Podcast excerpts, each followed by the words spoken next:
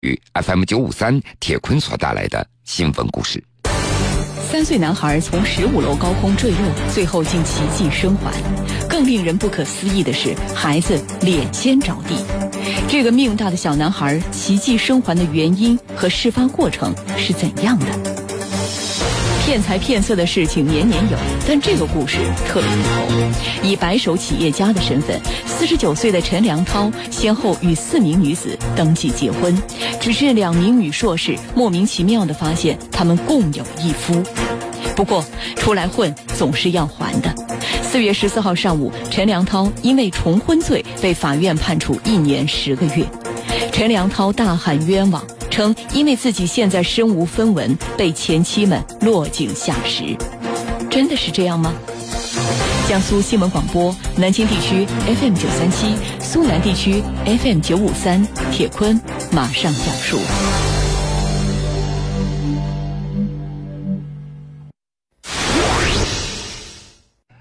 刘女士和丈夫那都是外地人，儿子琪琪今年三岁了。一家人来到常州生活已经有一段时间了。为了孩子上学方便，前不久一家人在当地的景海新城购置了一套简装的二手房。这个房子位于十五楼，由于阳台不是全封闭式的，玻璃护栏上还有通风口，家长担心孩子在阳台玩会有危险，于是决定做个全封闭式的阳台。四月十一号上午的十点钟左右。刘女士带儿子回到家中，发现工人已经把窗户上的玻璃给卸掉了，正开始运玻璃上楼，准备更换新的窗户。由于工作一天回到家中，刘女士感觉到挺累，决定到厨房洗把脸。但是看到阳台那样的危险，家中又没有人，她就让儿子琪琪一个人在客厅看电视。去厨房洗脸之前，刘女士还特别嘱咐儿子。窗户那边很危险的，你不要跑那边去啊！不成想，这熊孩子就是那样的不听话。这妈妈刚刚走进厨房，无人看管的小琪琪就独自一个人去了阳台。等刘女士洗完脸出来，只看到儿子在阳台习惯性的想撑着玻璃往下看，还没来得及喊回来，这孩子就已经飞出去了。眼睁睁看着宝贝儿子从窗户那儿掉了下去，还根本没有机会伸手拉住他。当时刘女士整个人都要崩溃了，她像发疯一样立刻冲下楼。只见绿化带的一处泥地上有一滩血，孩子却不见了。原来那是一位热心的保安师傅发现孩子面朝下摔在了绿化带的烂泥地里，脸部把泥地竟然砸出了一个大坑。因为担心孩子窒息，保安师傅已经把孩子翻个身给抱走了。当时保安师傅发现孩子还有呼吸，还能够哭闹，于是抱着孩子往小区外送往医院。等刘女士赶到的时候，保安师傅正拦住一辆货车，并且请对方帮忙把孩子送到医院急救。离家最近的医院那就是四院新北院区。医生检查发现孩子有多处损伤。颅底骨折、肋骨骨折、右骨骨干骨折、左侧气胸、肺挫裂伤、肝挫裂伤。因为医院没有专业的小儿外科，医院邀请了常州市儿童医院的小儿外科主任袁杰来医院会诊之后，将琪琪转入了儿童医院重症医学科进一步的救治。目前孩子身上多处骨折。经过连续多日的紧急救治，病情有所好转，但是孩子仍然没有脱离生命危险。下一步还将面临着进一步手术和康复等这一系列的问题。三岁的小男孩从十五楼高空坠落，最后竟然奇迹的生还。你不要以为这生命奇迹说来就来，孩子的生还关键在于下面的几种巧合。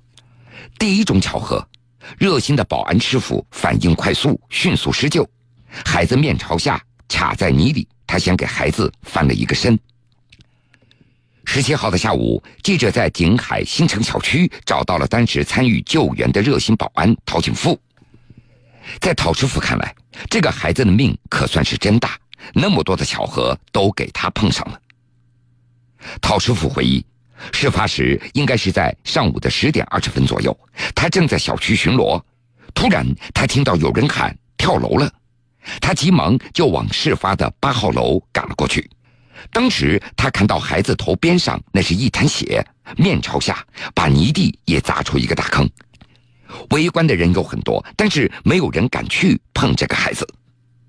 陶师傅就想了，如果这样拖下去，孩子不摔死，可能也会给憋死了。他就赶紧给孩子翻了一个身。陶师傅还记得，当时在给孩子翻身以后，拍了拍孩子，竟然发现孩子还喘了一大口气，应该还有救。他赶紧让大家疏散开点抱着孩子冲出小区，拦了一辆货车送孩子到医院去急救。第二种巧合，救命的花架。作为小区的保安，陶景富他施救及时，这是非常关键的。但是没有七楼的那个不锈钢的花架，孩子也不会这么幸运的摔进绿化带里。原来。八号楼距离绿化带之间还有一段将近八十厘米的水泥地在隔着。孩子所住的八号楼总层高度那是十八层，从十五楼到地面这段距离里面，只有七楼的住户安装了一个将近五十厘米宽的不锈钢的花架。孩子在掉落的过程中，如果没有不锈钢花架的帮忙，肯定会摔到水泥地上面，而不是绿化带里。此外，因为不锈钢花架的存在，孩子在坠落的过程中，一部分的力量被花架给卸掉了，也就减缓了下坠的速度，减少了与地面的冲击力。第三种巧合，地面有水泥路和灌木，但是孩子不偏不歪，正好掉在泥地上。孩子坠落的地点，那是在绿化带当中唯一没有灌木的一处长了苔藓的泥地，被孩子砸出的大坑，现在是依旧清晰。从这个坑的形状来看，孩子当时应该是脸先着了地，才有了脸被泥坑卡住这样的说法。记者看到，就在苔藓坑边上还有不少的石块，唯独这个坑里面全都是苔藓，没有石块。不然，脸摔到石块上也就不会那么的幸运了。此外，除了这一段长将近一米八左右、宽八十厘米的苔藓泥地之外，周边那全都是灌木，还有水泥路面。孩子要是脸朝着灌木砸下去的话，估计眼睛就完蛋了。第四种巧合，孩子坠楼前两天一直在下雨，泥地变得软烂，冲击力也就减小了很多。原来就在孩子坠楼前的两天里，常州一直在下雨，这雨水让泥地变得也非常的湿润。要是平时的泥地的话，这面不着地，估计孩子就不会这么的幸运了。在这儿我们要提醒了，儿童坠楼的事故，媒体已经报道了很多次。为了杜绝类似的伤害事件再次发生，我们要提醒家长们，千万不要让孩子离开了你的视线。新闻故事，铁坤讲述。铁坤讲述。关于儿童意外受伤事件，其实，在我们的生活中那是经常发生的。这不，近日在河北邯郸城干县一个小区里，一个男孩被一个防护窗卡住了脖子，身体悬空挂在了窗户外面，情况十分的危险。四月十六号下午六点多，当时这个小男孩头部被卡在三楼的防护窗中，整个身体悬空。男孩用脚蹬着墙壁，几次试图向上爬，但都无济于事。快点，快点，快点！不中了！楼下路过的人赶紧拨打报警电话，并通知了孩子的家长。同时，有人爬上二楼，踩住防护窗，用手托住男孩悬空的身体。旁边还有人搬来了梯子，接力托举。我看小朋友活人无力，情况比较危险，我得住小朋友屁股，不叫小朋友这个呃脖子受力。这时，男孩家长在接到邻居电话后，急忙返回。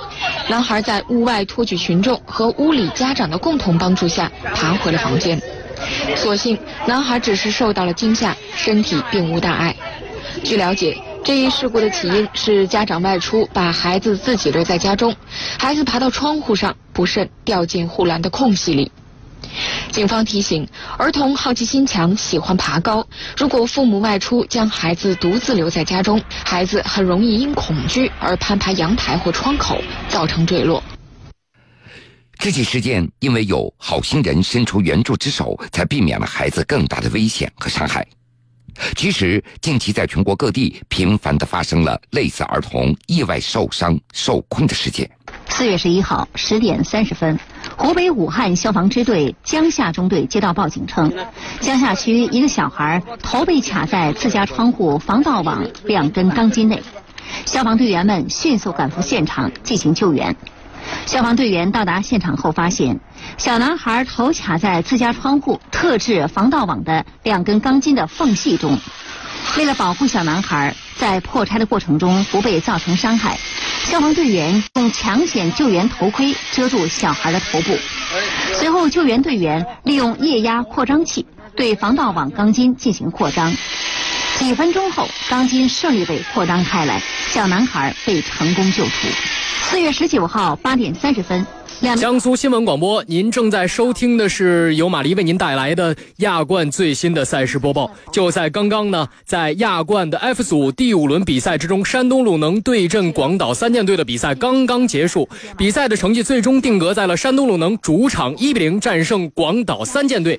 山东鲁能凭借着这一场的突围胜利，也是十一年来首次获得了亚冠的突围，携手首尔 FC 共同晋级。晃动。可能接下来您继续收听到的是铁坤为您带来的新闻故事，在接下来半个小时之中，江苏新闻广播仍然会为您关注啊，在咱们南京奥体中心主场进行的江苏苏宁对战越南平阳的比赛啊，最也会实时的为您来通报最新的一个比分的情况。况后用绝缘电剪剪断自行车链条，孩子的手指被安全取出后，他的母亲立即抱着他送往医院治疗。卡住手指的竟然还有蒸锅篦子。四月十二号九点，湖北黄冈市的两名妇女带着一个婴儿购物时，婴儿的食指被购买的不锈钢带眼蒸锅篦子卡住。为了减少婴儿的恐慌，消防队员还用草帽遮住了婴儿的眼睛，然后使用剪刀、斜口钳等工具将不锈钢篦子切割开了。在这儿再次提醒我们的家长们，一定要看管好自己的孩子。好了，各位，半点之后新闻故事精彩继续。